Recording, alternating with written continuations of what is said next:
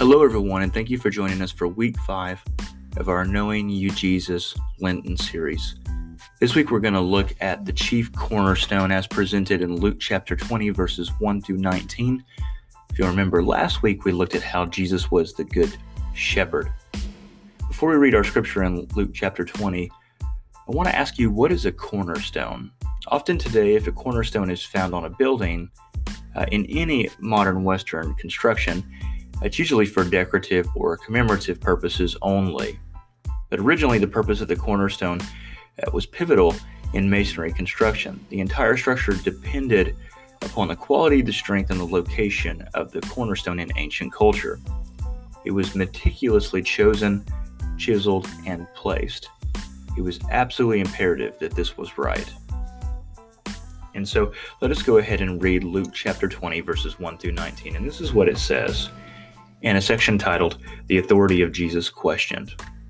One day, as Jesus was teaching the people in the temple courts and proclaiming the good news, the chief priests and the teachers of the law, together with the elders, came up to him. Tell us by what authority you're doing these things, they said. Who gave you this authority? He replied, I will also give you a question. Tell me, John's baptism, was it from heaven or was it from human origin? They discussed this among themselves, and they said, If we say from heaven, he will ask, Well, didn't you believe him? But if we say of human origin, all the people will stone us, because they are persuaded that John himself was a prophet. So they answered, We don't know where it's from. Jesus said, Neither will I tell you by what authority am I doing these things. And then he goes on to tell this parable of the tenants. He went on to tell the people this parable A man planted a vineyard, rented it to some farmers, and went away for a very long time. At harvest time, he sent a servant to the tenants so he would give him some of the fruit from the vineyard. But the tenants beat him and sent him away empty handed. He sent another servant, but that one also they beat and treated shamefully and sent him away empty handed as well. He sent still a third, and they wounded him and also threw him out. Verse 13 Then the owner of the vineyard said, What shall I do? Shall I send my son, whom I love? Perhaps then they will respect him. When the tenants saw him, they talked the matter over. They said to themselves, This is the heir. Let's kill him, and the inheritance will be all ours. So they threw out uh, threw him out of the vineyard, and they killed him. What then will the owner of the vineyard do to them? He will come and kill those tenants and give the vineyard to the others. When the people heard this, they said, God forbid. Jesus looked directly at them and asked, Then what is the meaning of that which is written? The stone the builders rejected has become the cornerstone. Everyone who falls on the stone will be broken to pieces, and anyone on whom it falls will be crushed.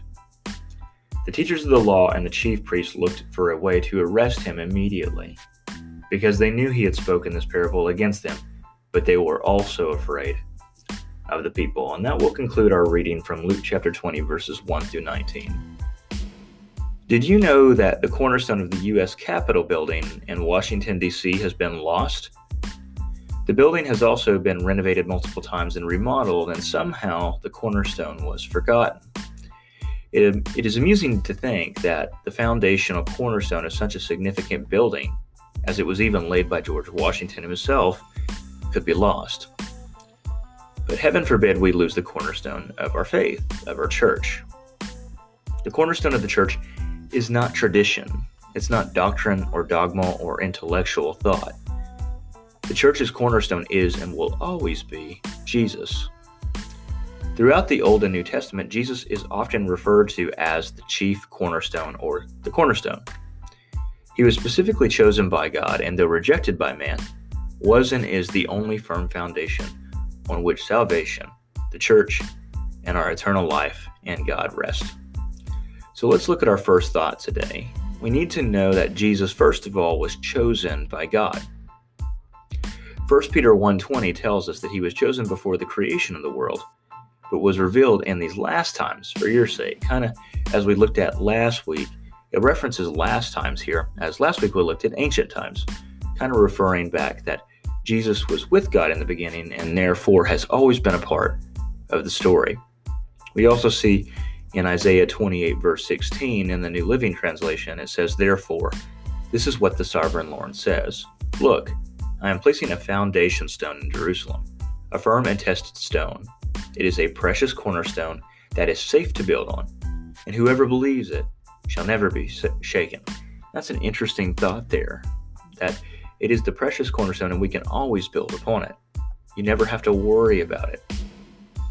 It's interesting to note in this scripture that the chief priests and the teachers of the law, and even the elders, were offended by Jesus' teaching um, as he was teaching in the temple courts. And they demanded to know who gave Jesus authority to teach like he was, and that's found in Luke 20, verses 1 and 2.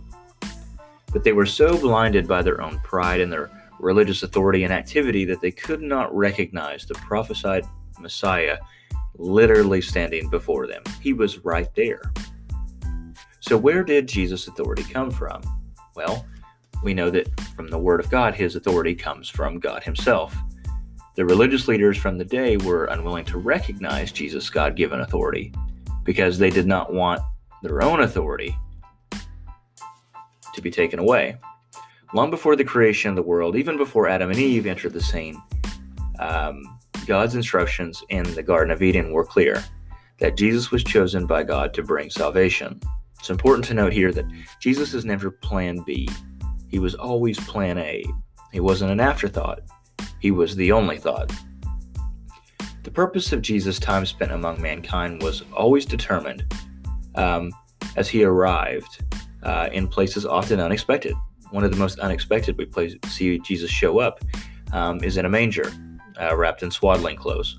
Uh, long before he ever gathered his disciples, he came as a child. We know that he performed miracles, he encountered opposition, he radically uh, turned the kingdom of God um, really on its head. But we see here that Jesus Christ was chosen by God and appointed to be that unshakable cornerstone. He is the cornerstone on which everything else needs to be built. We also see that uh, that Jesus was rejected by man. We see in Psalm 118, verse 22, uh, it kind of reiterates this again. It says, The stone the builders rejected has become the cornerstone. Uh, for it to become the cornerstone, it has to be rejected.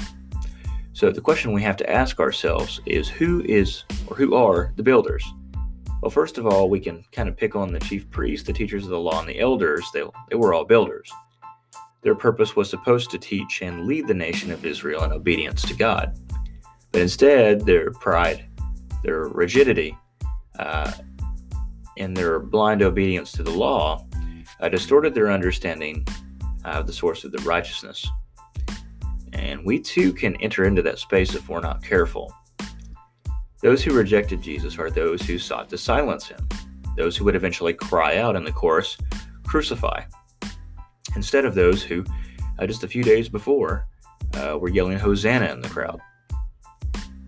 The rejection of Jesus from man that is documented throughout the Gospels uh, does not deter Jesus in his purpose. It's interesting, isn't it? When Jesus faced opposition, he didn't run away from it, he didn't shy away from it.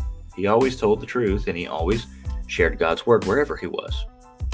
When challenged by the religious leaders, Jesus always responds with a parable that demonstrates that the religious leaders of the day were the unrighteous tenants who ultimately killed the landowner's heir in order to receive the inheritance themselves. And what's crazy in this story is they actually do receive the inheritance. They receive eternal life just like you and I do, even though they don't deserve it. The religious leaders' rejection of Jesus actually only served to fulfill messianic prophecy as well. And we see this in Isaiah 53, verse 3 that he was despised and rejected by mankind. He was a man of suffering. He was familiar with pain. Like one from whom people hide their faces, he was despised, and we held him in low esteem.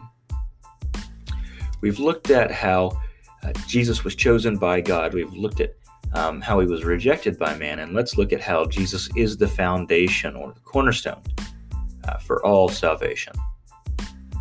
A very well-known verse that we all know is the classic John 3:16 through 18 uh, scripture, which says, "For God so loved the world that He gave His one and only Son, that whoever believes in him shall not perish but have eternal life. For God did not send his Son into the world to condemn the world, but to save the world through him. Whoever believes in him is not condemned, but whoever does not believe stands condemned already, because they have not believed in the name of God's one and only Son. We also see in Acts 4:12 it says that salvation is found in no one else, for there is no name under heaven given to mankind by which we must be saved. This parable Jesus told about the tenants uh, again references the killed landowner's heir in order to receive the inheritance. But of course, Jesus clearly details that their plan disastrously backfired and leads to their own demise. The inheritance offered to us through Jesus is salvation that brings transformed, spirit filled life that reunites us uh, with God. It restores our relationship. As Acts 4 12 clearly states, salvation simply cannot be found in anything else or no one else. There is no one that Jesus in whom we can find salvation. And there is nothing more than Jesus than we need in order to receive our salvation. You and I must guard against the downfall uh, of other things becoming our salvation. Just like they had to guard against the downfall of the religious leaders of Jesus' day. We have to be awful careful about what we put our stock in. Knowing Jesus means knowing that He already is a trustworthy and a sure foundation. In His hands, our salvation is secure. The religious leaders of Jesus' day, first of all, did not know Jesus was the Son of God. He was right there in front of them, but yet they missed it. They did not see their need of him or accept him as the Messiah. Their refusal to accept and know Jesus did not change Jesus' identity or the necessity of him coming to earth. It simply and detrimentally meant that they forfeited his salvation. So the question is do you ask yourself, do you depend upon Jesus as the chief cornerstone of your life? Or have you made him only a decoration or a commemoration, just like a really pretty cornerstone of any building?